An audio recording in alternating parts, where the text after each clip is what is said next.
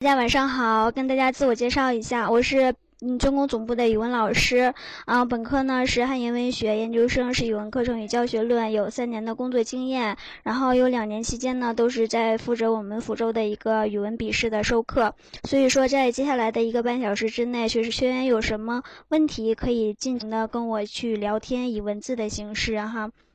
那接下来的1个半小时，老师将从2个方面跟大家进行分享哈。第一部分就是考情分析，第二部分就是根据我们的考情给大家一些指导的方案，有备于我们接下来明年去准备，全力以赴的去准备我们的教资的语文考试。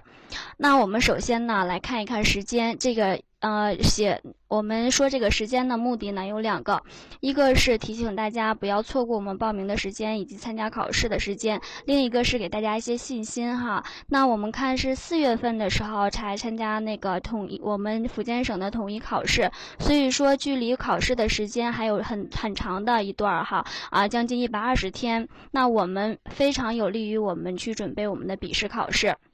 3月份呢是我们进行网上报名的时间，所以说我们的学员一定要注意这个时间哈。那接下来具体的5月份和6月份、7月份、8月份，老师就不具体在这块浪费时间哈，因为1个半小时时间还是很紧的。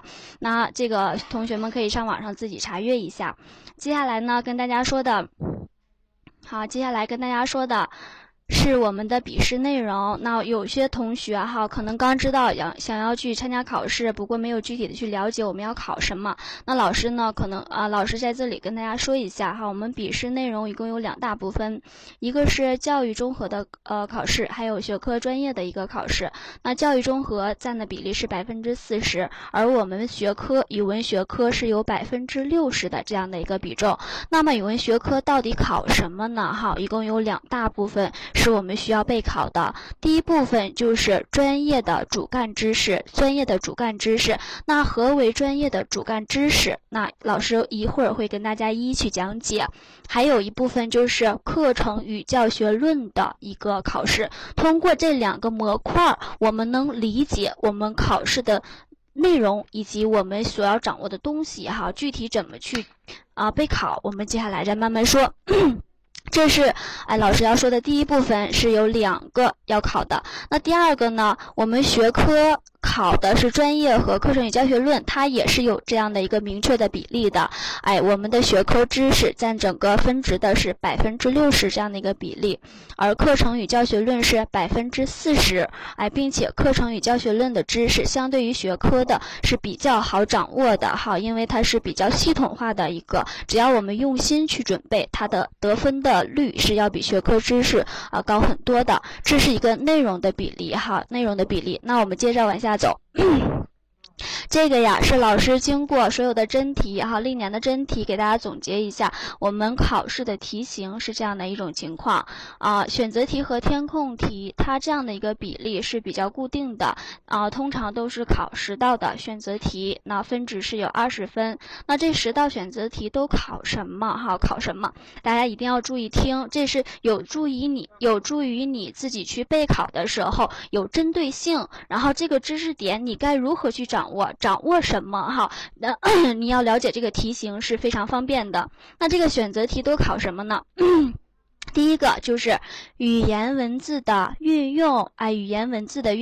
那我们听老师在讲在讲这个课的学生哈，可能也有是我们在职的老师吧。那语言文字运用应该是很清晰的，对吧？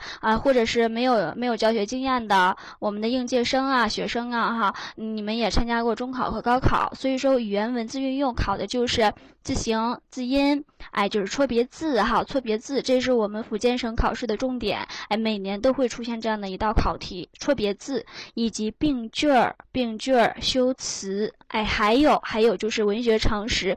那在历年的考试当中呢，我们这10道选择题的比例哈，文学常识经常要考3到4道，所以说一个题是2分哈，它的分值是比较大的。文学常识非常容易拿分，考的不难，只要你背到了就可以了哈。具体背什么，老师一会儿也会去说明的。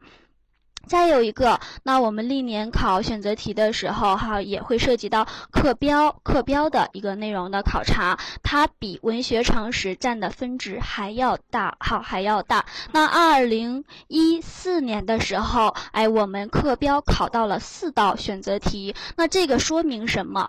在我们备考的时候，我们的课程与教学论虽然只有40%，但是它的题型涉猎到选择天控以及教学设计、案例分析，那它是很明确的一个考察形式，大家一定要好好去准备。只要你背了，掌握技巧了，这个分值是很容易得到的哈。再一个就是天控题的一个考察，天控题大家也可以想象得到，什么样的题才能出天控题呀？对吧？诗句的考察，去年是考了4句8分的题，好，也是一个实际的，难度不大，都是我们名句哈，名人名言名句，这个是大家背的时候要注意一下，并且我们作为福建的一个考生哈，大家是很幸福的，因为我们有明确的考纲，考纲后面有附录，对吧？附录已经告诉你你需要掌握什么，去背什么了，对不对？所以说从现在开始还有将近120天，哪怕你一天背一首诗，对吧？我们所有的也会掌握的，那这8分题是不是轻而易举就拿来了？所以说现在同学们，老师说到这儿，你就要干一件事儿了哈。记住，第一个，你从明天开始要背的就是诗人、诗句哈，诗人、诗句。再有一个就是文学常识哈，文学常识具体要背什么，我们后面再说。再有一个考的是现代汉语，大家可能会很头疼，对吧？这个对于我们现在的考生来说，甚至是一些脱离学校很长时间的哈，我们现代汉语可能和古代汉语可能已经离我们很遥远了，它是一个比较难的，不过我们也是有突破的方法的，一会儿具体再说。再有一个还是课标的一个问题，那现在提到了2次课标，大家有一本非常好的书一定要买哈，买完这本书，基本上选择题、天控题、案例分析题这三个分就拿到手了，叫做2011年的哈课程标准，这个我们同学应该要是关注我们福建考试的时候应该知道这个是吧？课程标准2011年，我当年买的时候才4块钱哈，估计现在这个物价涨也涨不了多少，大家一定要把这个小册子拿到手，它可能将近有20分的题就拿到了哈，把这小册子背下来，非常薄，没有多少页，这是天控题和选择题这样的一个比例。那接下来我们一起再说一下阅读题。阅读题，我们的考纲当中也明确给出阅读的一个标准哈，阅读标准。那就真题来说，阅读题我们的考察形式就是文言文和诗歌的阅读，还有现代文的阅读。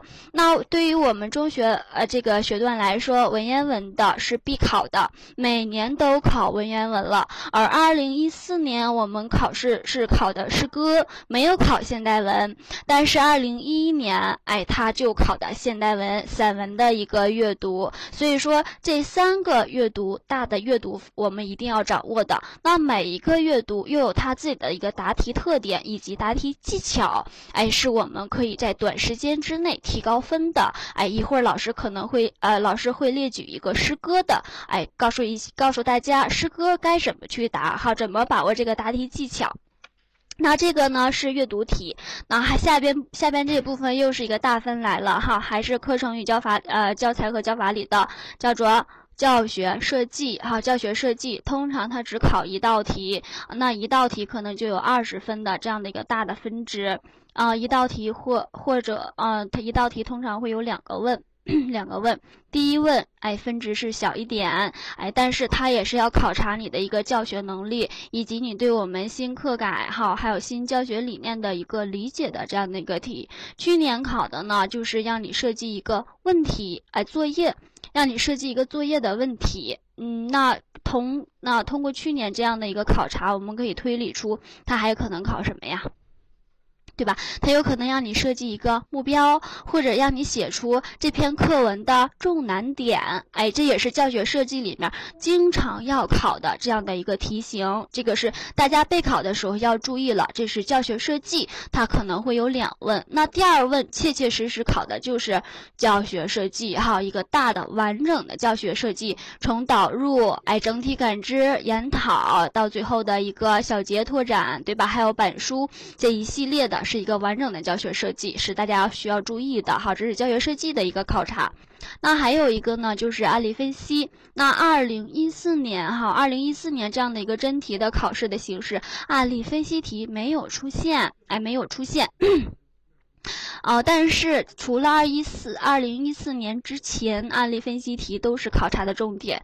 每一个学段，包括小学学段哈，它这个都是必考的。那我老师还是希望他考案例分析哈，因为它是比较能考察出来一个老师应有的一个水平的，并且案例分析是有答题技巧的。他考完那个10分20分很容易拿到。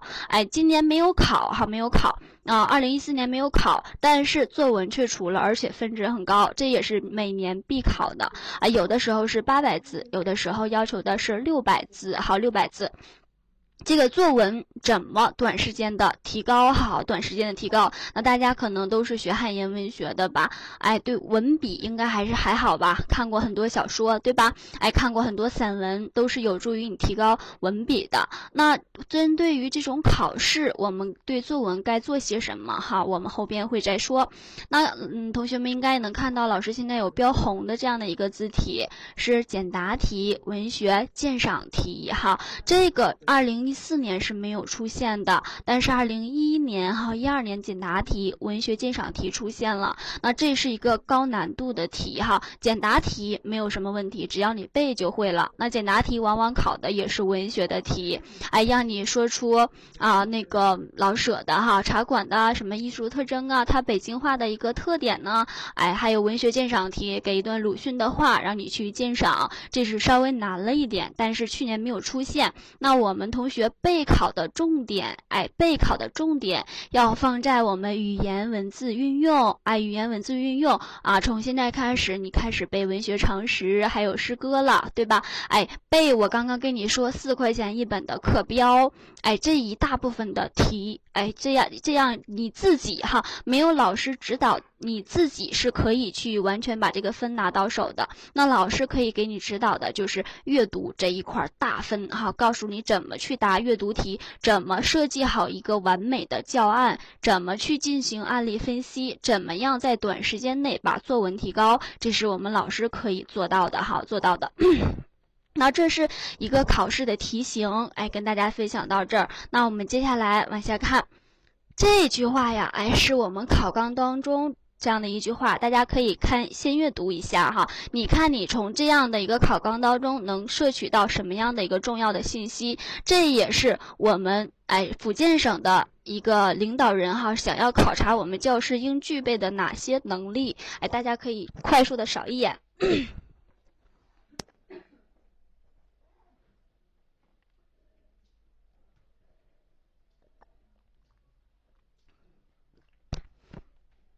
老师已经给大家切分出来了这样的一个层次感，是吧？有3部分。第一部分，它要求我们掌握的就是普通高中语文课程标准，这是实验版的。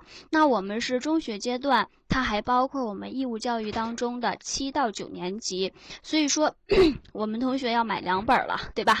要买2本课程标准了，因为这个课程标准你看完之后，选择题甚至它要出那个简答题都是可以没问题的哈，没问题的。那第二部分哈，第二部分考察的就是我们上大学的时候学的课程，对吧？有古代汉语、现代汉语，还有一系列的文学史，包括我们中学阶段要求考察的是文学理论。文学理论和写作课程，这个写作课程指的不是让你写一篇作文，而是考的写作的理论知识。考的写作的理论知识哈，这是大家要注意的。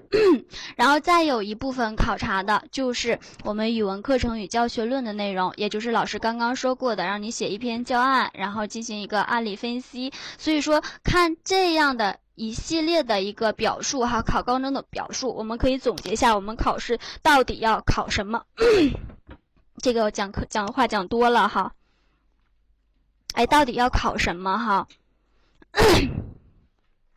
有三大部分，我们一起来分析一下。从我们宏观来看，一共是有两大部分的考察。第一部分是语文学科的专业知识。那语文学科专业知识呢，又可以分为两大层次。第一个就是高等教育对应的中学教学内容，什么意思？就是说我们它这部分考察的是大学你学到的知识，包括现代汉语、古代汉语、文学理论、写作学，还有文学史，这样的一个考察是大学的时候。那这个你们怎么去做，稍后再一起讲。那接下来还有一部分的内容的考察，就是中学语文教学内容。那这个是占整个卷面分值的 80%， 所以说你自己私下的时候复习的时候一定要把重点放在这儿。那上边的这块的重点是你背就可以了哈，理解会运用，能背下来。而这个都是接下来这个中学语文教学的内容都是有技巧可言的，不是说你会背了就能把分拿到手的哈，没有那么简单。然后这个也是当你当上中学语文老师的时候要教给学生的。所以说我们从语文学科专业知识这一个角度来看，那你当一个语文老师需要具备什么样的一个能力呀？第一个就是你有一定的文学素养的储备，考的是大学的东西。然后第二个，你要掌握你当中学老师具体能教给学生的知识，那你这个是两个点你要掌握的。那还有一个点，那你光掌握知识讲不出来，也不是一个合格的老师，对吧？所以说我们考官考你的第二个大点就是语文课程与教学论的知识。一个是理念上的东西，你背就可以得分的，除的是选择题、填空题、简答题，对吧？第二个就是关于这些语文课程理念它相应的基本能力的题，就是教学设计和案例分析题，很清晰很明了，对吧？只要你掌握它答题的一个方式，这个分值是可以拿得到的。这是整体的考试内容。那针对于这么多的考试内容，我们该怎么去备考？哈，怎么去备考？老师会每一个模块跟大家去分享，哈，去分享。这个字体不太清晰哈。那现在有同学在吧？老师这个样的一个语速，大家可以跟得上吧？你们可以用文字跟老师回复一下哈，或者是有什么问题，在这一个半小时之内可以跟老师尽情的去聊。这个没出来这个字体哈。我们先看幼儿园面试哈，这个你得去找幼儿老师哈。然后好不好考这种问题，每年考的知识点是一样的，只要你把所有的知识点掌握，它即使换题型对我们来说也是没问题的，是不是？我们做好准备就好，不要去问好不好考，那个是没有什么意义的，你说呢哈？然后我们先看一看这个，每一个题型我们该如何备考，一一对应跟大家说一下。对于我们现在来说比较难的现代汉语、古代汉语这一部分，我们去怎么备考？好，怎么备考？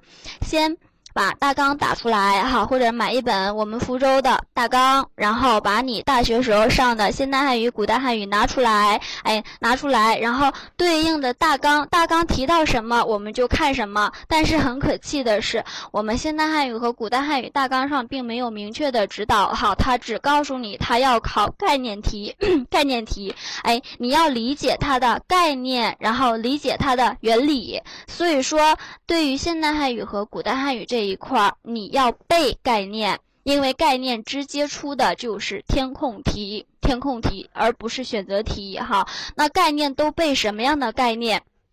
挑我们现代汉语里面大的框，比如说普通话的概念。普通话的概念，那上大学的时候老师也是作为重点的，对吧？哎，普通话的概念，哎，语音的性质，这些都是很容易出填空题的。好，填空题的语音的性质都有什么？大家有去年参加过考试的吗？进行过备考的吗？语音的性质，物理属性、生理属性和社会属性，对吧？这个很容易出填空题的哈，也是一个很好的填空题，不是那么难。但是也是可以考察你对现代汉语、古代汉语的概念的一个掌握。还有我们现代汉语经常要考的语音的音变，哎，语音的音变哈，有啊的变调，对吧？哎，儿化音，这都是属于音变当中的哈。音变当中还有一和不、赏声和去声的哈。哎，这个我们到时候上课的时候具体会跟大家一一说明的。那再有一个呢，我们现代汉语也是经常要考概念题或者是理解题的，我们汉字的形体，对吧？哎，尤其是小学阶段哈，汉字的形体，那还有语速，什么叫做语速？这样的概念都对于我们汉语言文学来说的现代汉语是非常重要的。好，这概念和原理是大家需要去背的，怎么去背？哎，把考纲拿出来，考纲让你看什么你就看什么，把现代汉语、古代汉语的书拿出来，挑重点啊。前面就是我们每一章每一节都是有一个明确的层次感的，对吧？找最明显的哈，最明显最重要的黑字体那样的一个大的概念，它不会考那么难，而且这一部分占的分值特别少。去年可以告诉大家哈，2014年只考了一道题，2分的，所以说大家不要把时间过多的浪费在这个上面，因为你要背概念会背很多，不一定考，对吧？哎，2分的题不至于，但是我们现在还有120天，你可以把平均的分配一下任务，每天需要背哪些哈？哎，合理的做一个时间的计划。这是现代汉语和古代汉语，哎，大家清晰了，哎，把现代汉语和古代汉语书拿出来，背概念，背重要的概念，好，重要的概念，2分的题，好，哎，2分的题不重要。不那么重要哈，不那么重要。那这个是现代汉语、古代汉语，你要理解，然后去做题哈，做题。那接下来是纯背诵的。哎，我们现代汉语、古代汉语可能有的时候还会出理解的题，对吧？哎，那我们这个下面文学史、文学理论和写作纯背诵的题哈，纯背诵的题。那具体背什么？这大家应该都知道。文学史有古代、现当代和外国文学史来说，缺了一个儿童文学，所以说我们背诵的负担可能会小一些。那具体的作家作品，然后咱们考纲上也会给你了哈。但是我们根据真题的分析，光背我们文学史的作家作品是是不够的哈，远远不够的。现在就可以记哈，文学史我们到底要背什么？古代文学我们要背诗人，对吧？诗人、词人，背他这个人的什么呢？号是我们填空题、选择题的考察重点。哎，号，他的号，比如说李白号的是什么呀？诗仙，对吧？哎，诗谷是李贺，他俩都是浪漫主义的哈。这个背也是有技巧而言的，你可以先归类，归完类，浪漫主义放一起，现实主义放一起，那这样题也是可以出文学常识的选择题的，对吧？那李白明明就是浪漫主义，杜甫明明就是现实主义，对吧？我们宋词的时候哈，也有豪放的和婉约的，你把它分完类，背的时候就会容易一些哈，容易的一些。咱们上课的时候也会给大家清晰的一个背诵的脉络，这是文学史你要背的哈。人的号是你要重点背的，还有人的社会地位。哎，社会地位，他号，哎，不是李白是被称为诗仙，对吧？李白号的是什么呀？青莲居士，哎，这个号是要背的。还有五柳先生是谁呀？陶渊明，对吧？还一共有10个人的号是你们需要重点掌握的哈。这是古代文学史。然后还有背他重要的诗句，那还有一些杜甫有3例3别，对吧？那他的作品你也要对号入座的，他可能会出那种连线的那种选择题哈。哎，人、作品啊，还有他的号放在一起，让你去选择一下判断，就是书写有错误的。哎，罗列有错误的，这是文学史、古代文学史一个考察的题。那现当代这块不用去背他的作品，但是重点考的也是人和作品的一个对应。那现当代这块还有一个考试的要点，就是获得的奖项，莫言、诺贝尔奖、丁玲、斯大林奖，对吧？哎，这个奖也是我们经常要考得到的，注意一下。哎，还有外国作品也是背它的分类，还有它的作品名。哎，那外国作品曾经有一道真题，它不仅考作品，而且考作品里面的重要人物，夏洛克、莎士比亚的喜剧当中的，对吧？所以说我们还要加上一条，当你背的时候，文学作品里的代表人物你要背的，甚至前几年还出现了代表人物的赏析，哎，比如说阿 Q 精神，对吧？还有骆驼祥子，哎，要赏析他这样的人，祥林嫂代表什么样的一个阶层，对吧？这样一个个性的一个典型的人物塑造的意义是什么？这都是你需要去注意的问题，哎，注意的问题。那文学史老师刚刚说你要背的是这些，还有一个要背的就是我们大的一个范围内的一个艺术特征，比如说诗经的，哎，诗经很重要，在我们文学史当中，对吧？哎，它的艺术特征，还有我们屈原他创立的楚辞，对吧？楚辞的艺术特征和它的一些贡献是什么，是吧？这都是你需要去注意的，可能会要考简答题和赏析题的，这个是大家要注意的。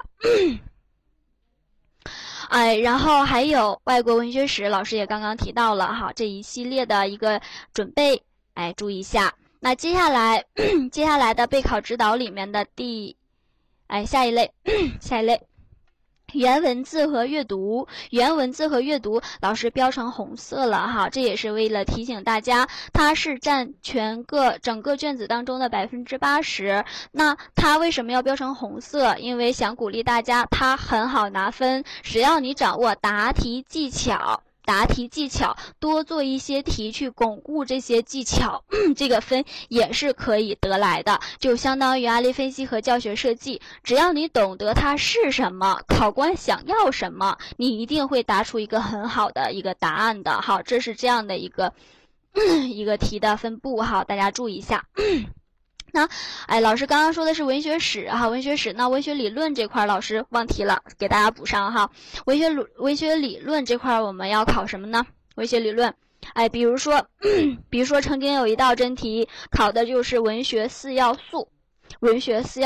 那所以说这一部分的题，大家还是要把大学时候的那本书拿出来背重点哈，背重点，它要除就是一个简答题的大分的题，要么就不出哈，哎，很神奇，2014年是没有考的，那也希望2015年大家同样幸运没有考到文学理论的题，因为它要背的内容也是很多的，不过我们同样可以把它穿成线儿，有助于大家去背什么样的线，我们上课的时候会具体跟大家去说哈，这是文学理论。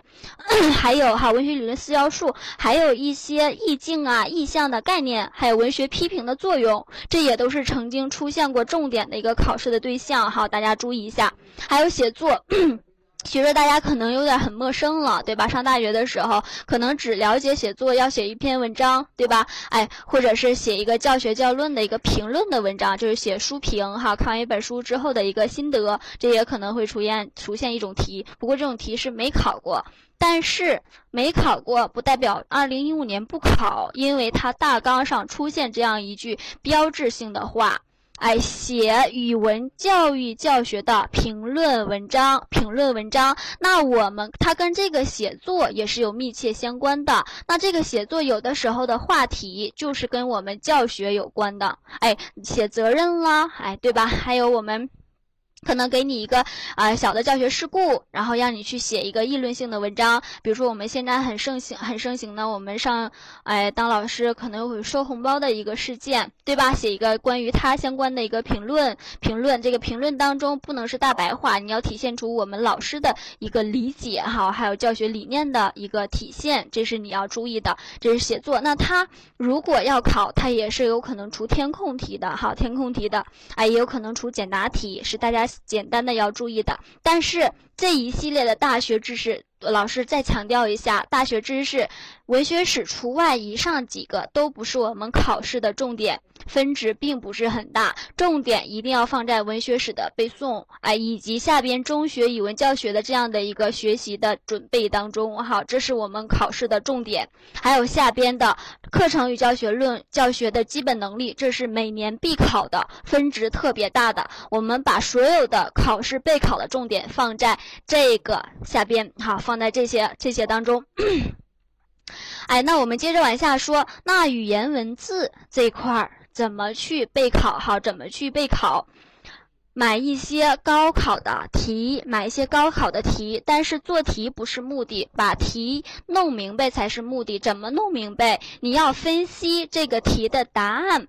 为什么是这样的一个答案 ABCD 都要弄清楚，然后可以形成这样一个做题的习惯。好，专项练习，我们可以把10个同样的题，同样类型的题拿到一起，你自己像老师一样去总结这10个题的出题规律，你要想出考官想考你的能力是什么，奔着这样的一个思考方向哈，因为他考察的不是一个高中生，你是一个成年人，你有足够的这样的一个思维的考察能力，你要去分析这个题的题型，去总结这个答题经验，这就说明你会答题了。你会答题了，这是语言文字。那语言文字一般都会考什么？哈，考什么？字形每年必考的，也就是错别字，错别字也是有答题技巧的。这个以后在接下来的真题当中，老师会跟大家去分享啊。还有成语。成语题也是每年必考的，这都是我们考纲当中明确要求的，而且每年真题都会出现的。成语同样也是有答题技巧的。还是那句话，我们同学们高考真题呀，模拟题一定是没有真题那么精致的，真题全都是我们各个专家当中他总结出来的哈，而且真题的答案是标准的，它的解析是明确的，是有助于你自己去总结我们答题规律的。但是模拟题是一些人自己去编的，他的那个答案都不一定是正确的，对不对？何况是解析了，对不对？所以说一定要看高考的真题去练，好，练字形、成语。成语也是，你同样拿出10道题，你去看一看它这个成语错在哪儿，为什么要出现这样的一个成语，对吧？它也是有答题技巧的，老师一会儿也会跟大家去分享。还有病句修辞，再一次可以提醒大家哈，福州人很幸福，我们考纲当中都给大家了。好，病句我们要考的是什么样的类型？好，一共有6大类型，我们考纲当中给了，但是给你6大类型，你不一定会把这个病句答对，对不对？那病句怎么办？还是找技巧去做题，老师一会儿也会跟大家简单的分享一下。再有一个修辞，历年考修辞白给的分，好，题非常简单。还有表达，表达近2年没有出现考试，但是考纲当中有明确要求了。表达我们高考也是有呈现的，大家可以多练一下高考题。比如说给一段文字命名一个标题，给这个新闻，写一个新闻标题，或者是给个漫画，让你总结一下漫画的寓意，都是语言表达题，或者是有仿句的，对吧？给你一个排比句，让你接着往下去写哈，这都是语言表达的题，我们高考的真题当中都可以去涉猎的。这是大家一个练习的方式。那再一次强调一下大家哈，我们去练这种语言文字运用，不要图多。你可能练了10套之后，你还是不懂得成语怎么出题，我们怎么去做对成语的题，怎么去找病句儿，对吧？看4句话哪句话都看不出来，那你做10套也没有任何意义的。还是那句话，你现在是成人，你有那个足够的思维能力，你要去钻这个题，它的点错的点在哪儿，考官的考点在哪儿，他想考察你什么，你是可以判断出来的。一会儿老师会给大家一些思维，一个思考的方向哈，一个思考的方向，大家可以自己去看一看。那接下来文字运用说完之后，也是阅读。阅读同样是我们中学高考哈都会做阅读题。那大家指定是我们的老师哈，老师一下教那么多人，他不可能去给你分析一些答题技巧，对吧？哎，我们正常公立学校老师不会去那么做的。可是我们为了应对这次考试，你一定要在短时间之内掌握答题技巧，才有助于你得高分。这个答题技巧找到了，也就是还是那句话，你能了解考官想要什么，对吧？然后你就把点达到了，那分就来了。可能别人写了20个字，你就写了4个字，那你就能得满分。这个要的就是什么呀？技巧啊，还是一个学习的方法。学习的方法同样，哎，把10个诗歌鉴赏题一起拿出来摆在你的桌子上，然后看解析。你先自己别做，你先就看解析，看解析怎么去回答这个问题的。你看10个同样的类型的题，你一定能总结出来它的答题思路。当你会答题思路的时候，100个题你都会做了。它要的就是思路，要的就是思路哈，考察的思路。这是阅读题，而且阅读题很明显，现代文阅读就是从那么几个角度去出题，那这几个角度就应该这么去答，这么答才会得分，这都是有步骤还有规律可循的。比如说，老师可以举个例子，现代那个小说，你们说小说一般怎么去出题？一定会围绕着什么去出题？现代文阅读。3要素吧，那个小说，对吧？小说人物形象必考的，一考小说人物形象，基本这个题是必须出现的。人物、环境和情节，对吧？情节它有的时候简单一点，让你概括一下有哪些故事情节，对吧？哎，这3要素一定是围绕这3要素，但是人物形象可能也会衍生出来很多的一个考察的点，对吧？它可能有外在形象、内在形象。那形象的时候，可能还有什么呀？细节描写，通过细节描写有什么样的作用，对吧？哎，这一系列都像一个连环一样哈。到时候上课的时候，老师会具体去说，去说这样连环是什么样的，有助于你把现代文全部拿下哈，这个考分。文言文同样一个道理，大家一定很头疼文言文。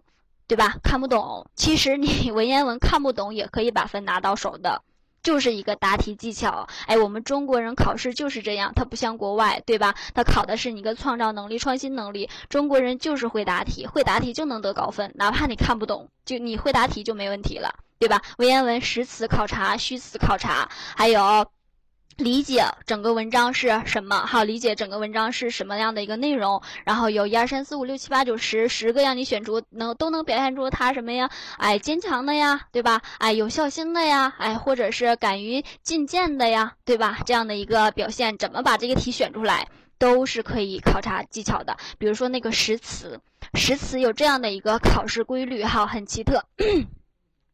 当那个实词的解释跟我们现代汉语当中解释的时候，哎，一致的时候，它必错。所以说，有的时候实词的考察特别省时间，你一打眼可能就把正确答案选出来了。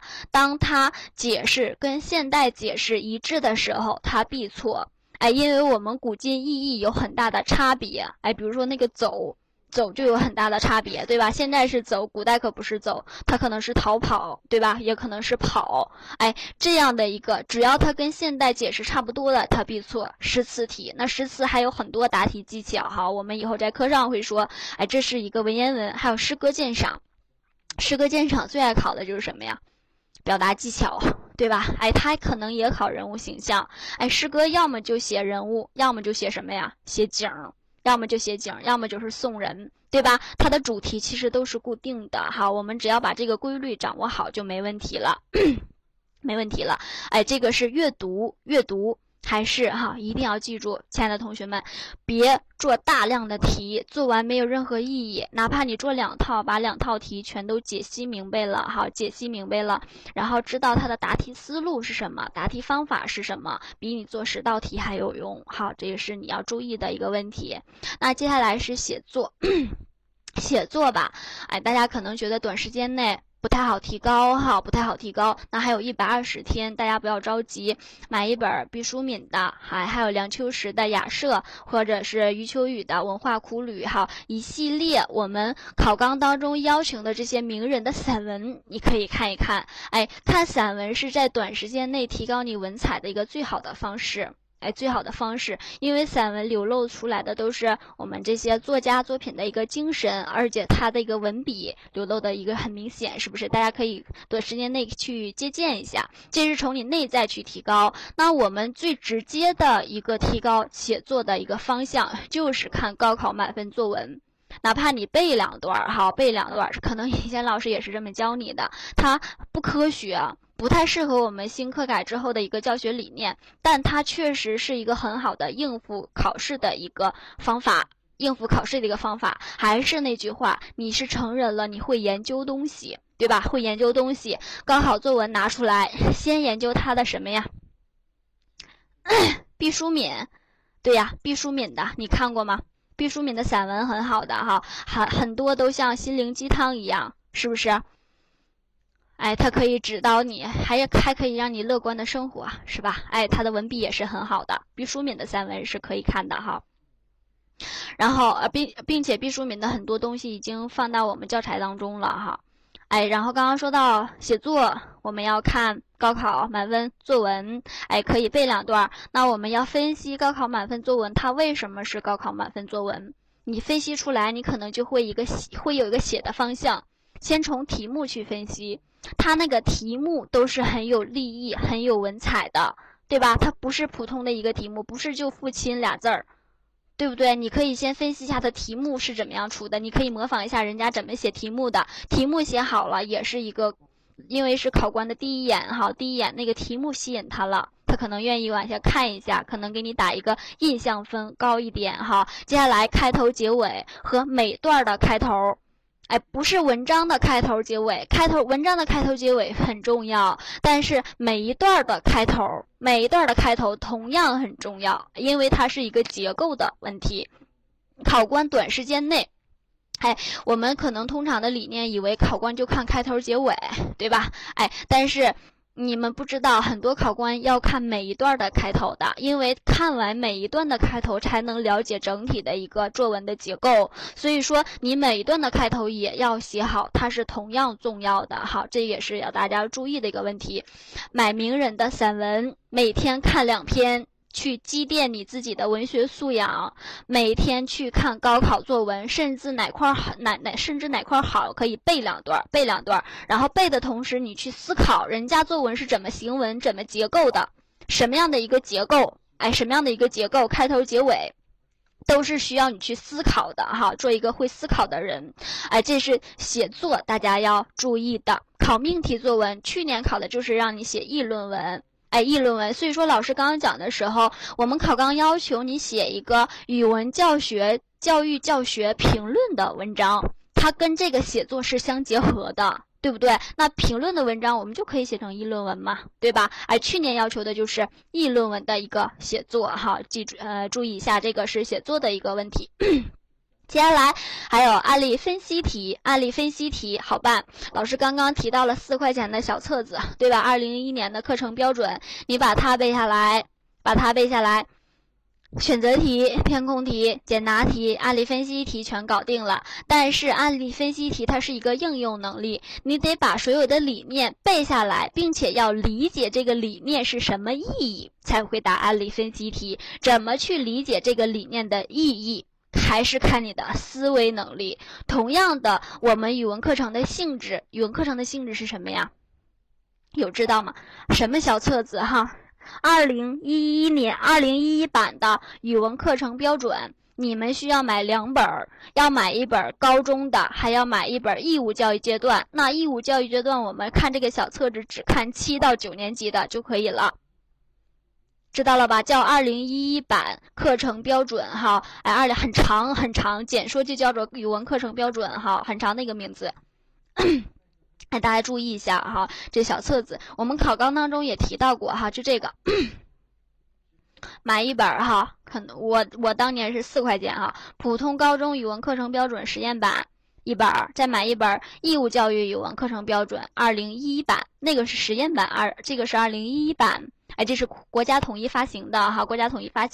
然后你看的只是7到9年级这个阶段的，哎，就可以了。哎，把这一本买完之后，选择题、选择题哈，哎不，你可能背的时候没有侧重点，这可以跟大家说一下哈，背什么？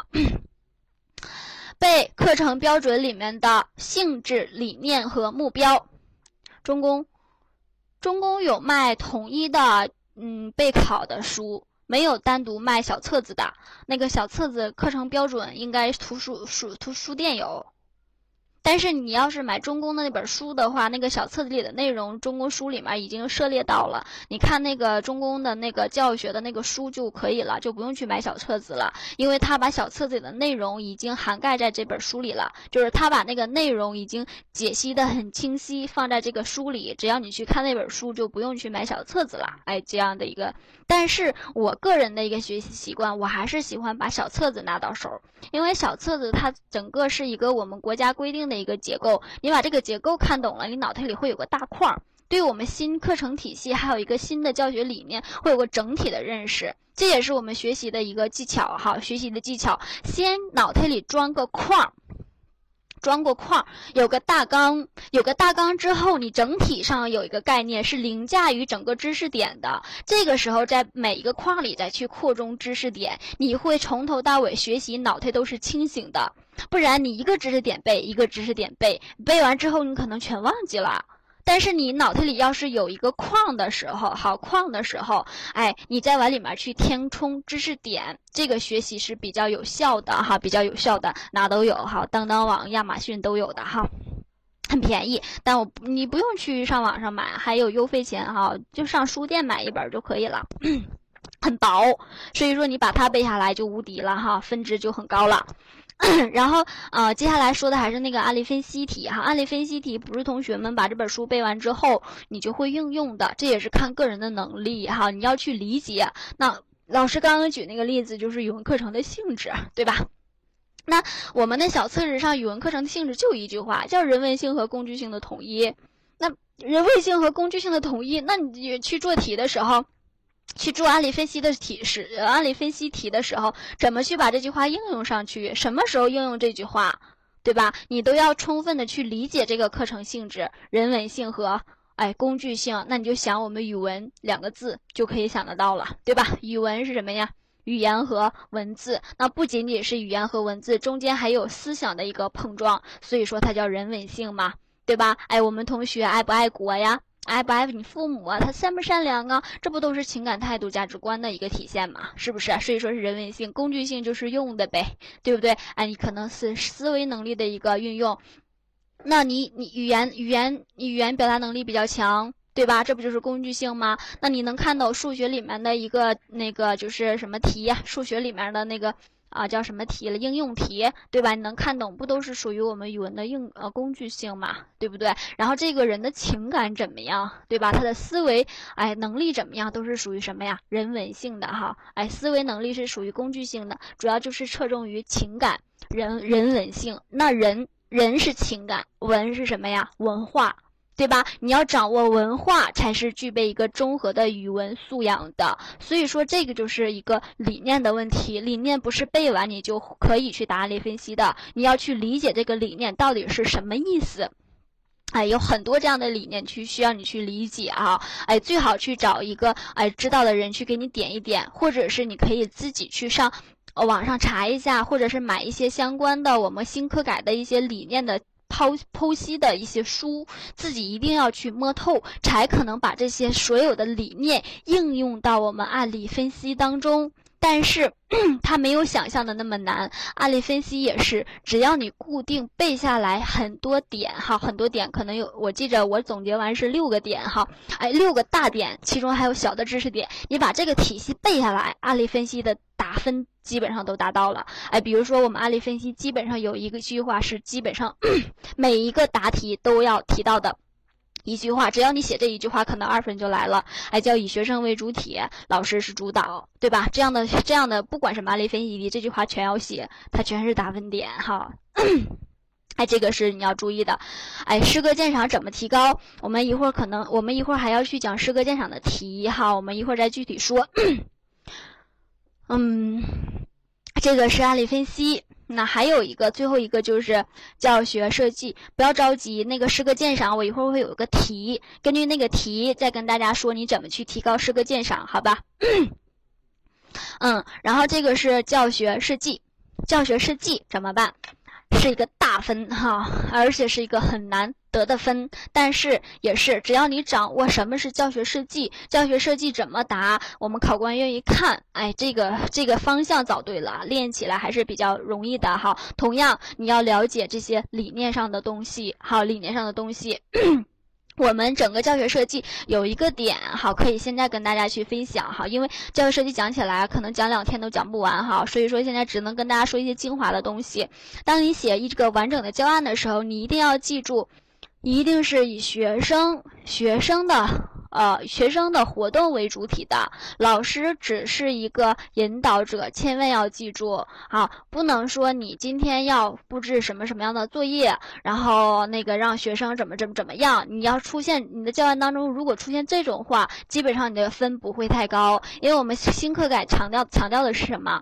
学生是主体，所有的活动都是你引导学生，学生自己主动愿意去做的，不是你一个问题去抛给他，然后他回答问题就行了。你抛给他的一个问题，那个问题是让他可以去思考的，这才是一个有价值的问题。这是你教学设计时候你要注意的点，一定要记住，时时刻刻想着这个事儿是你让学生干的，还是你引导学生，学生自己愿意干的。哎，比如说组织一个讨论哈，组织一个讨论，你这个问题说的就是阿 Q 这个人怎么样，还什么，这个问题如果太过于绝对，那同学可能就回答是还是不是的问题就不要出了，可能会限制他的思维。你想因为我们现在很多都是借鉴国外的一个教学理念，对吧？哎，我们是让学生活起来，我们培育出来的学生都是个性化的，而不是一个模子刻出来的。所以说你说的问题设置一定是让他自己去思考的，这是整体的你要注意的问题哈，注意的问题。那只能说这么多，因为时间是有限的。那我们接下来就看一看啊，那老师给大家几个方法哈。第一个，还有120天，大家现在哈一定要做一个计划表，从明天开始，后天到后天，每天每步要掌握什么样的知识，这个知识要掌握什么样的一个程度，哪块是你的收获哈，你一定要记明白，这个是很有必要的。不仅是为了这次考试，为了你以后的工作哈也是有好处的，一定要做计划表，而且计划表要明确哪个时间干成什么事儿，他没干成之后用什么颜色的笔划出，下次要把它补上，有明确的计划表，对吧？这才是一步一步的走，最后才可能成功，一定要明确啊。那你现在唯一要明确的就是要做2件事儿。第一个，可以短时间内通过你自己的努力就可以把分值得到的，去背文学史。第二个就是背课程标准的一个小册子，把这2个全背下来，然后到时候再听一听答题技巧，基本上就没问题了哈。但是如果你不把这2个全都自己背下来，到时候老师上课的时候讲的可能会快一些，你可能会跟不上。老师虽然可能会教你一些背的技巧，但是还是你自己背下来之后，老师帮你去巩固，效果会好一些。你听的是技巧，这样的一个安排是好的哈。计划表别忘了去做哈，做一个很详细的。接下来，然后把大纲拿出来哈，大纲放在你的桌子上，然后旁边放的是我们大学的教科书，这边放的是练习题。练习题分2部分，第一部分就是中学对应的那些语言表达啦、阅读啦、案例分析啦这样的一个题。第二部分的题就是我们大学知识点的题对应的，但是大家一定要记住，不要把时间浪费在大学知识点，它考察的东西并不多，它唯一一个多考察的就是文学史。而且文学史全都是我们中学和高中要记住的点就可以了哈。可能背个桐城派，对吧？那个题都可能算难一点了，从来没考过，因为属于大学里的，我们高中生不用知道桐城派是什么就行，对不对？还有什么朦胧诗啊，对吧？这些东西大家可以简单了解，不用放着重点去考察。这是整体的大家要掌握的东西。那我们还有半个小时时间去跟大家去分享几个题哈，然后借着题跟大家说一下答题的技巧是什么，给大家演一条当你去做高考题的时候怎么去总结答题技巧，哎，演一条这样的一个思路哈，思路。比如说这样的一个题是我们年年考试必考的，字形字音正确的哈，文学史的书哪个红色的皮儿，但是那个红色的皮儿那个书很厚哈，不建议大家去看那个大学的文学史的书。大学的文学史怎么去背？把考纲拿出来，考纲让你记住李白呀，杜甫啊，对吧？李清照啊，记住他什么你就看他什么，哪怕去上网上搜，或者是买中公的书就可以了吧，对吧？好像我在推销中公的书，因为那个书上就很明确告诉你记哪个点了。你不要去文学史，千万别把大学的书翻出来了，把大学书几本，6、7本呢吧？文学史那么多，你怎么可能背得过来呢？哈，然后你看看这题哈，这题选什么？选2B 的哈，有人说选2B，还有选4D 的。再看一看这种题，看着它指定是以鸡肋为主。当你做了足够多的题哈，这个答题率可能会高一点，但是也是有技巧哈，偷鸡有这个技巧可言的。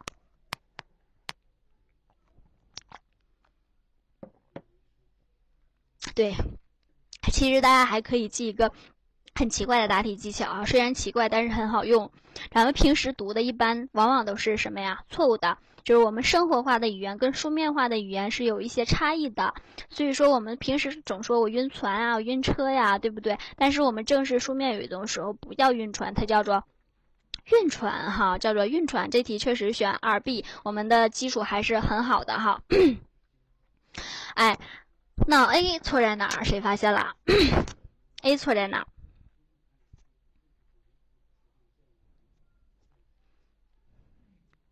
有一个错误是吧？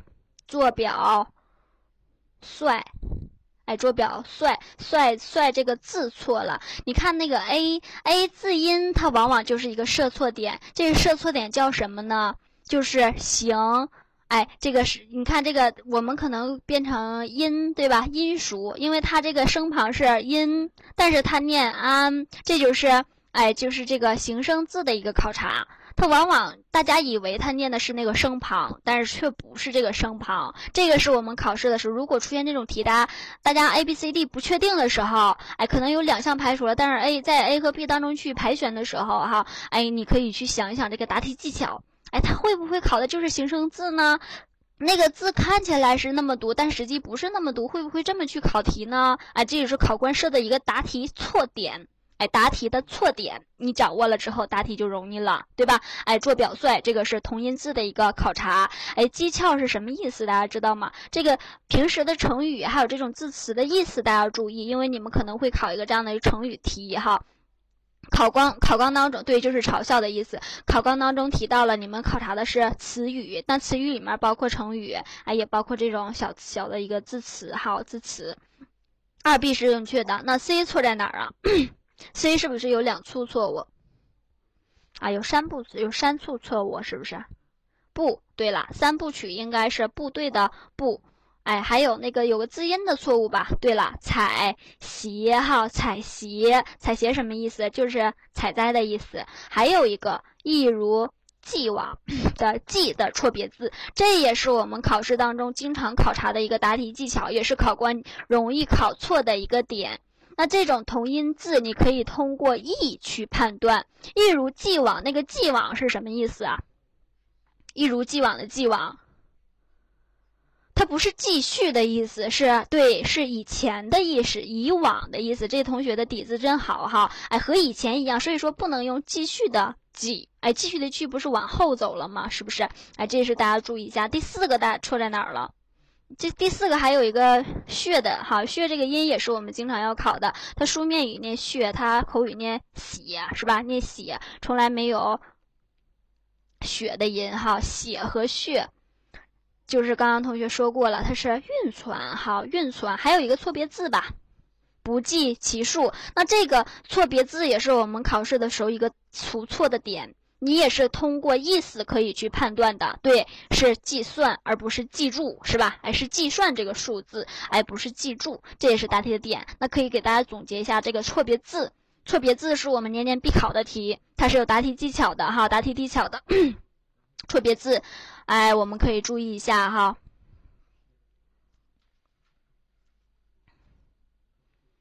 有点乱了哈，这是错别字，然后这个是一个病句儿，我们要注意一下哈，注意一下。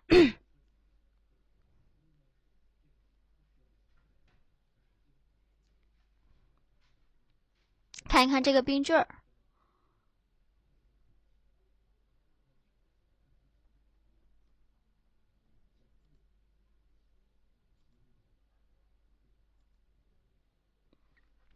看这个病句选什么，这也是我们年年必考的题哈。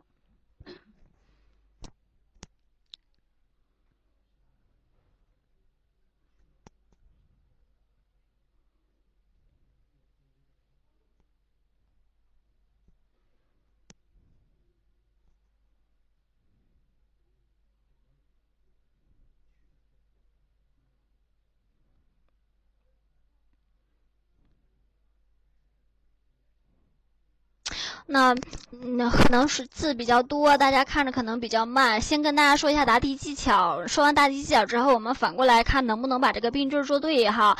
答题技巧我们考官也很明确了，给大家一共有这么六种答题的一个方向。第一个是成分残缺或者是赘余，搭配不当，语序不当，句子杂糅，表意不明，不合逻辑。那老师在上课的时候会一一去跟大家说完每一个有个例句哈，大家可能会清晰的理解什么叫做主语残缺、谓语残缺、宾语残缺。首先你要理解句语的成分，对不对？那在这个短暂的时间，老师不可能一一给大家讲，但是老师可以告诉大家一个答题的整体的技巧。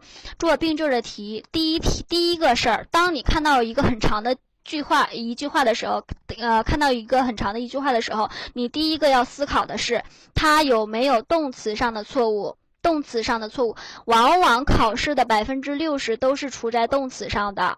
动词具体怎么了？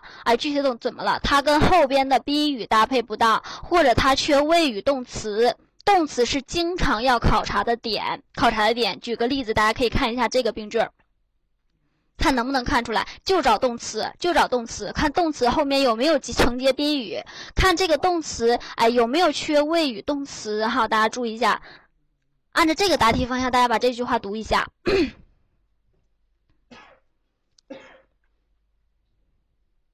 60% 的时候都是出在动词的身上的。你看，我们先一个一个找哈。推行是不是动词啊？对吧？推行什么呀？有偿使用塑料袋，推行这样的一个行为没问题吧？接下来我们再往下找动词哈，这样的一个答题思路。通过经历手段培养动词出现了，培养什么？人们尽量减少使用塑料袋，培养减少塑料袋吗？不对吧？这就是缺了动词后边的宾语。非常好，白鹿的底子特别好哈，特别好。培养的是什么呀？我们通常培养后面承接的宾语是习惯。培养他什么能力，具体到什么样的一个词的范围，是能力还是习惯，而不是培养他的动作，是培养他动作之后形成的什么，对不对？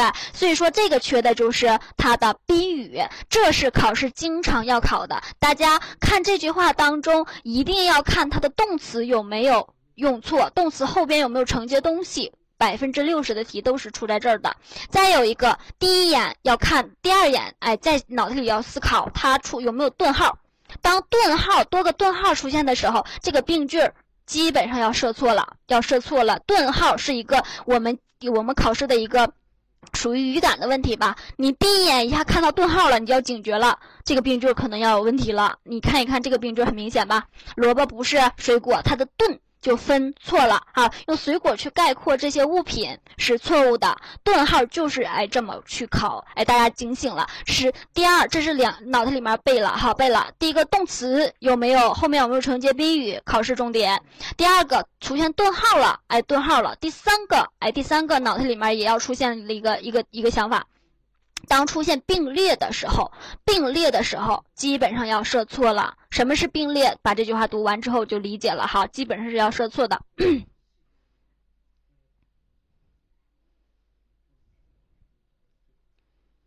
四川雅安人民怎么样？告诉我们哪块是并列？同学们告诉我一下哪块是并列？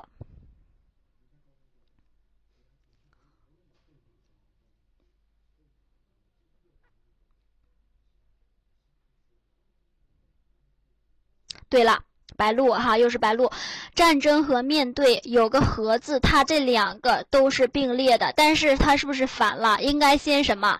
面对困难才能去战胜困难。所以说，还有很多这样的一个真题，我们有个真题也是哈，教师教书育人，医生救死扶伤，警察什么，他警察医生他们和教师他们两个并列的说，后边也有并列的事件，但是他就并列错了，相应的位置就反了。这种并列是我们考试经常要考的。好，现在脑子里要记住三个动词顿号并列。接下来也是我们第一眼就可以，这个杂糅稍微难了一点，是我们所有病句当中最难的，好，最难的，我们一会儿在最后说这个。先说简单的，你第一眼就能看出来这句话有问题的。下一个歧义。歧义也是稍微要去看的。那再下一个哈，六七一会儿老师再说，先说第八个。当出现两面词的时候，基本上就要射错了。当出现两面词的时候，基本上射错了。什么叫两面词？是否。我们什么是否怎么样，但是后边只给了一个答案，要么是怎么样，否怎么样，就不怎么样啊。这样的话就是两面对一面的题，这是我们一眼就可以判断出来的哈。这是你要背下来的东西。但是为什么这块用的是绿色的字没有黑色的？因为它有个特殊情况，有一年就出现是否了，但是它是正确的，不是错误的。因为什么？是否后面承接的是能力、素质和影响这样的一个词，这个词本身就含有两面的意思，对吧？能力本身就有强有坏的，素质本身就有高有低的，影响本身就有好有坏的。当出现后是否什么后面出现能力啊、素质、影响的时候，这句话就是没错的。什么我们养成什么学习的好习惯，是否能提高他的学习能力？是否能提高他的学习能力就是正确的。它就属于两面对两面的问题，这是你一眼可以看到的，有没有是否这样的一个两面词性，还有没有都属于两面的，对吧？有和没有，有没有这种两面词。再有一个你一眼可以看到的，否定适当。当出现不，不什么，难道什么不怎么样的时候，这题就意思就反了，就错了。意识就反了，就错了。还有否定词，除了难道不什么这样的一个句式，还有就是防止不这种题出现，你都不用去浪费时间，眼睛一扫它必错，这是否定词。那好，现在有好几个一眼就可以扫到的。第一个看的是动词，第二个看顿号，并列，然后还有一面对两面，还有否定词的出现，还有关联词的出现，基本上可能也要有问题了。关联词还有否定词加把，这都是你要背在脑子里的。当这些东西出现的时候，你的第一反应这个要射错了，考官要这么去出考点。知道了吧。还有一个语义重复就是成语的意思跟它重复了。可以堪称，堪本身的意思就是什么呀？可以的意思。所以说可以堪称，可以就重复了。功劳归功于，两个功，对不对？重复。人民生灵涂炭本身就是指人民，生活水深火热，对吧？所以要把人民去掉。这也是大家一眼可以看到的。还有理解的就是这个杂糅和歧义，杂糅是最难的哈，是最难的。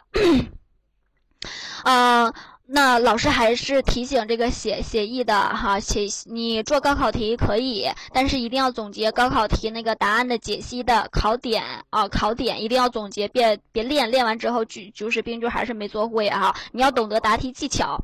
你看这个杂糅，大家先读一下，老师先不给大家引导哈，看你能不能看出来它为什么是杂糅。杂糅基本上就这一种考试方式。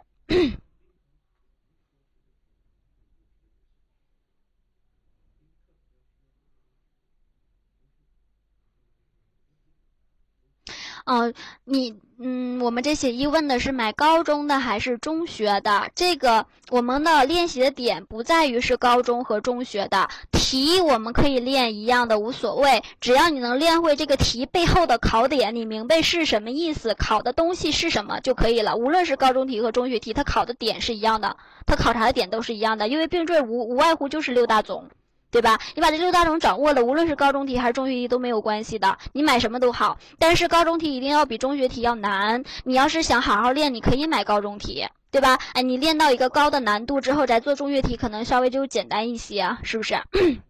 这杂糅大家读完了吗？杂糅大家记住，就一种考试形式，还有考试形式，它这个以什么什么为代价。哎，以什么什么为代价，或者是围绕以什么什么为中心，杂糅就是这么考。哎，不能说以什么什么为代价。你看这句话，我们有表达两层意思，一个是我们用后代赖以生存的大自然什么什么就完事儿了，对不对？要么就是我们以大自然的什么什么为代价。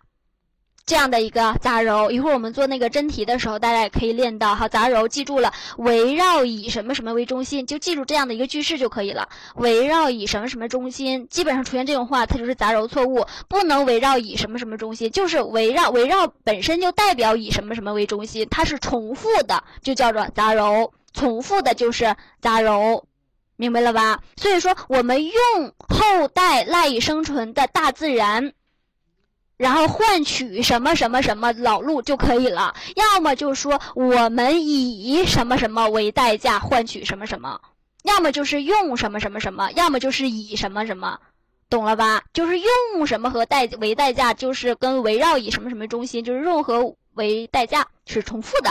哎，理解了吧？这就是杂糅。那歧义就是很变态的句子哈，考公务员的时候可能也要考到。哎，那个代词，当代词出现他、你、我、他，对吧？那个他出现的时候，往往就是歧义了，到底是哪一个人呢？是不是？哎，就是有问题的。还有多义词，哈，多义词看不上，看不上就是我看不上什么什么电视台。一个看不上是不惜的看，另一个是没有钱，对吧？买电视看不上，这种多义词是我们要注意的点。还有人物，当出现多个人物的时候，跟那个代词是一个意思。它基本上要歧义了哈，要歧义了，这是我们同学要注意的。还有停顿的错误有两层意思哈，这个是歧义。但是当大家把动词顿号并列，否定关联词、词义重复、一面对两面这些东西先装在脑子里，这个病句基本上就可以答对好几个题了。当这些东西都没有出现的时候，就去找主干，主谓宾定状补，它出现的问题。那讲主谓宾定状补的时间可能会很长，我们以后有机会在课上再说。你首先先背下来这些直接的，好，直接的。那说完了这些答题技巧，大家练一练，看这个14题能不能做出来。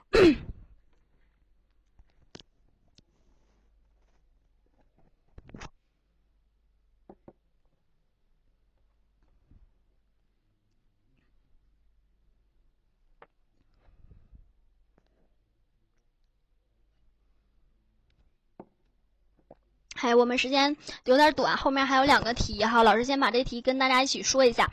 当老师提的时候，大家可能就很清晰了。留心是否是不是出现两面词了？后边只有一面，侵犯了他。那是造成伤害侵犯他还是不是啊？对不对？两面对一面，当出现是否你就要警觉了，它就出现问题了。出现问题了。那 2B 呢？ 2B 是什么问题？句子杂糅，本着落实什么什么的规定，哈，句子杂糅，本着什么什么的规定，然后例行为原则，是不是句式出来了？杂糅的句式出来了，本着什么什么为原则，就是围绕什么什么以什么为中心，一个意思吧？要么就是本着什么什么规定就完事儿了，要么就是以什么什么为原则。明白了吧？这个本着和为原则它是有杂糅的，你把这个句式背下来，往里一套，杂糅就 OK 了。然后第三个是正确答案，第四个不属于我们所有特殊当中的，所以要找主谓宾定状补，它就缺的是主语，缺的就是主语。那主语大家记住了，主语经常考的就是记住两个点，第一个就叫做介词当头，由于介词吧，当介词在前面的时候它必错，记住了吧？哎，介词当道也是答题技巧。还有一种主语经常要考错的，就是前和后出现两个主语，主语就不对了，一个句号当中不能有两个主语。好，主语就考这么两个点，哎，大家注意一下哈。哎，主谓宾定状补怎么考，咱们以后在课上有机会再说。这是病句，大家掌握的答题技巧。当你做题的时候啊，你也要自己去归纳这些答题技巧。这些答题技巧不是老师自己凭空造出来的，都是通过真题的解析当中，正确答案当中去徘徊出来的哈，总结出来的这么12个大点，基本上你把这个点掌握了，病句没有一个是做不会的哈，没有一个是做不会的。哎，你做成语的时候也是要这样的一个答题技巧。那接下来是一个诗歌，诗歌我们看一看哈，诗歌怎么去答？大家先把这个诗整体有个印象，读一下哈，读一下。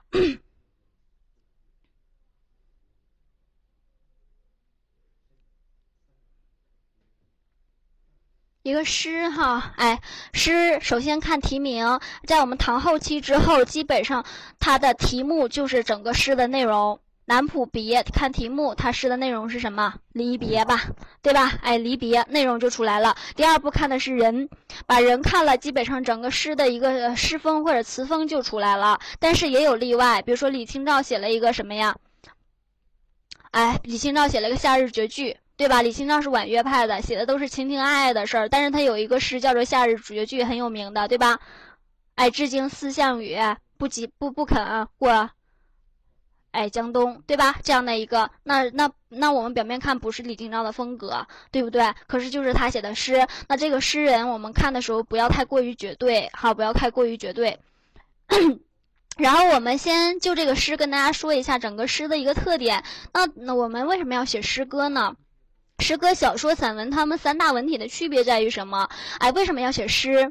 诗一定是要抒发作者的一个情感的，对不对？哎，情感要么是爱国的，离别的，哎，或者是伤心的，哎，郁郁不得志的，哎，对吧？还想归隐田园的，都是一种情感的体现，它才是诗歌，哎，它才是诗歌，它情感是这样的一个体现，哎，当他自己心里不爽了，他要写诗歌去抒发他的情感。但小说就不是，哎，小说为什么莫言可以获得诺贝尔奖？因为他的小说是具有现实主义意义的，他的小说读完之后，它象征着一个时代的特征，它引领一个时代的步伐。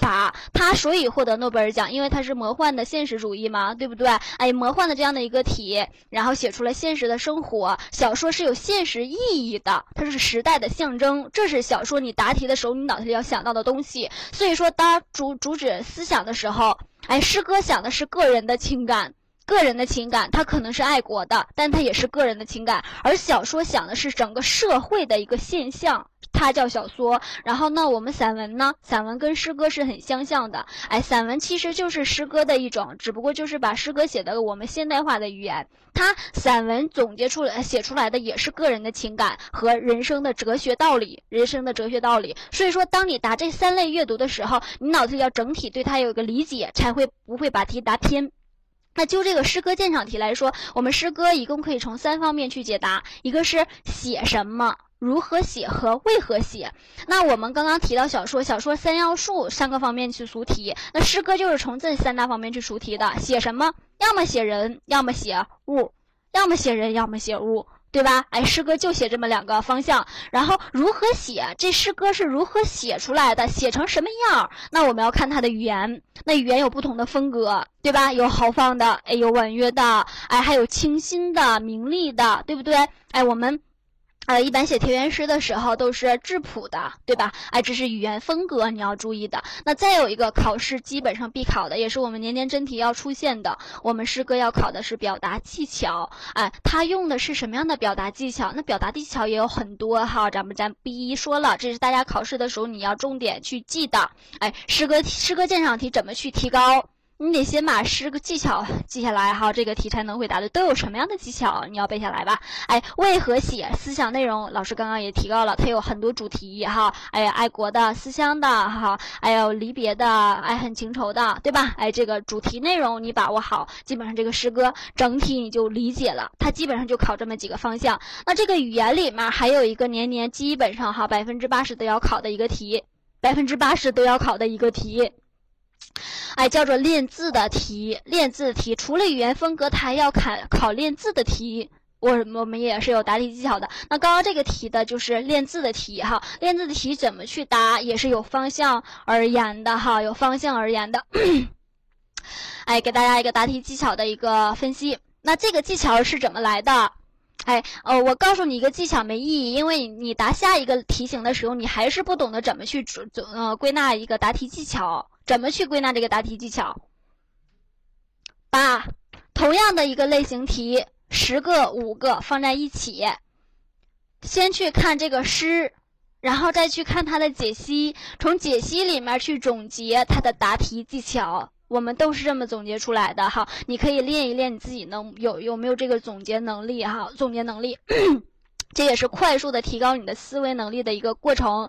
同样的类型题，自己去理解、去分析它的答题脉络哈，那这个题的答题脉络，练字题的答题脉络，有这么3个步骤，好，北译，哎，他这个题问的你还是看。对吧？看为什么好？你先从本意去探究，这个看为什么不是望啊？你自己要给自己设疑了，它为什么是看而不是望呢？对不对？那你要看这个看和望的本意差别在哪儿？哎，看能写出什么效果？望又能写出什么样的效果？这是本意的一个意义所在。理解了吧？那第二个采分点，你答的就是这一个看字，它表达的是什么样的景？那这个时候你也要理解我们诗歌是什么东西，对吧？老师刚刚提到了，诗歌一定是表达情感的。那诗歌怎么表达出情感的？就是它怎么写出来的。一般的诗歌前2句全是什么呀？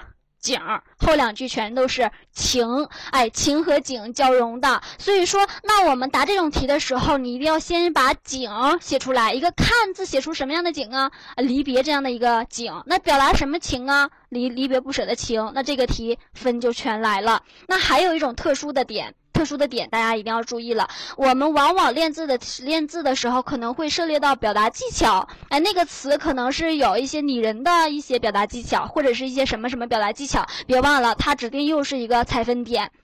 有的时候呢它给你这个字，有的时候不给你这个字，那这个字怎么找出来？哎，中间的字，动词或者是形容词，或者是色彩词。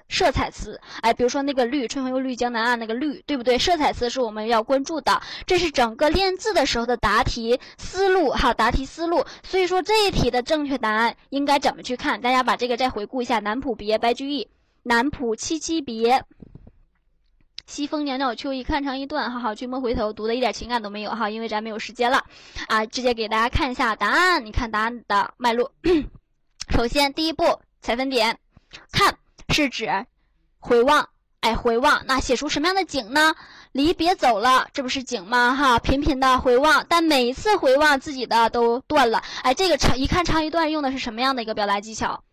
夸张吧，对吧？哎，那这个夸张的目的是什么？表现出他内心的一个情感，他是真的不让他回头吗？真的一看长一段了吗？不是，只是什么样的一个情感的一个表达，夸张的表达，离别当时的一个酸楚哈，就是这样的一个思维方式。哎，这个是我们同学要注意的。诗歌怎么提高你的诗歌鉴赏能力，我们要品一个诗，不是一朝一夕能做到的。但是我们为了考试，我们要的是考试的答题技巧，而不是你一个品诗的能力。那把技巧掌握了就可以了。那技巧是如何而来的？同样的类型题拿出来自己去总结，实在总结不了去报班吧，对吧？哎，开个玩笑哈，这就是诗，还有一个又给大家一个类型题，叫做案例分析题。哎，大家读一下，这个就是案例分析题的一个考试的一个结构哈，它让你去分析，给你一个教学片段，有的时候可能会给这种师生的教学片段，有的时候可能会给你个教学实录，哎，这个叫教学实录，有的时候是教学反思，教学上完这节课之后，他反思这节课的是什么什么，然后让你去评析一下他的反思是什么样，体现了什么样的教学理念。对吧？哎，这个就是老师告诉你去背那个课程标准那个小本子啊，背完之后把那些理念运用到这个当中哈，这个当中。那这个案例分析同样也是有答题技巧的，跟大家说一下得分神器哈，得分神器。首先你要掌握这些理念，这些理念从哪来呢？小本子，对吧？小本子老师告诉你了，你要背的是性质，背的理念。我们初中的时候有4个理念哈，你们可能要多背点，还得背高中的，高中也是4条，一共8条背下来，经常要用的。然后教学方法你要知道，什么讲授法呀、谈话法呀，哎，对吧？还有讨论法呀，还有什么作业法、实验法呀，哎，你要知道。那光知道方法没有任何意义，你要知道这个方法的优点是什么。优缺点是什么，才能把案例分析题做出来。哎，再有一个就是教学建议，这也是我们考试的选择题基本上都是从教学建议里面出现的，你要把它背下来。教学建议哈，我们那个本上很明确的告诉你建议是什么。还有教学评价把它背下来哈，把它背下来。然后答题步骤，先提出问题。那这个案例指定是有好的和不好的一个地方，不然让你分析它干嘛，对不对？哎，那好在哪儿说出来，好在哪儿说出来，哎，不好在哪儿说出来，说出来不好还要指出怎么做好，解决措施，明白了吧？哎，分2条，好优点和缺点。哎，优点好在哪儿说明白，体现了什么教学理念，不要空口大白话，赶快去答案类分析题，全都要结合我们教学理念的哈。哎，不好在哪儿，怎么做才好，解决措施写出来哈。那答题要点是什么哈？很多哈，哎，有很多方面的，但是老师现在给大家总结有3大方面去做答题哈，把这个记住，基本上案例分析题就没问题了哈。哎，还有10个点你背下来，10句话背下来，基本上把这10句话背下来，我们案例分析题的采分点也全采到了。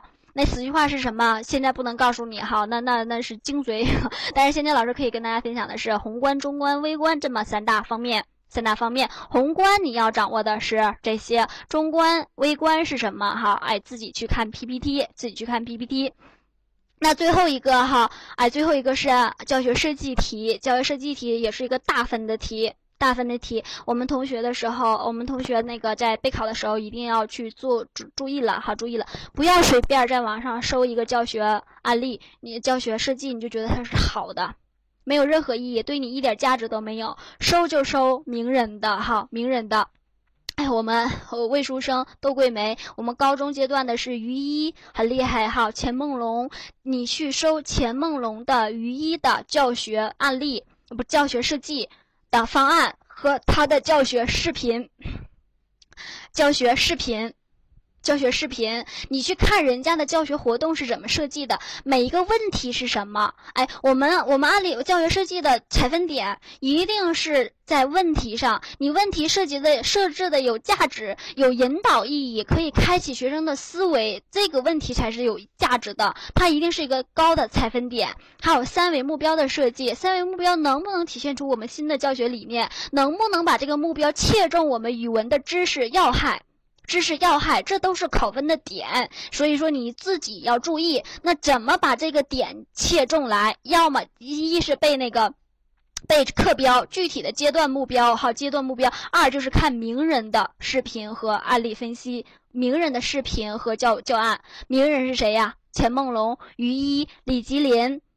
这些前沿的大师，那还有那个就是魏书生，当然了，他小学的时候比较多啊，不过他是校长哈，他哪个阶段他都带啊，他也有高中阶段的、初中阶段的，你可以自己去搜哈。哎，魏书生、窦桂梅全都是小学的，但是无论他是小学和中学，人家上课体现出来的教学活动和问题，还有他的思想理念的一个那个就是迸发，都是值得我们去借鉴的，明白了吧？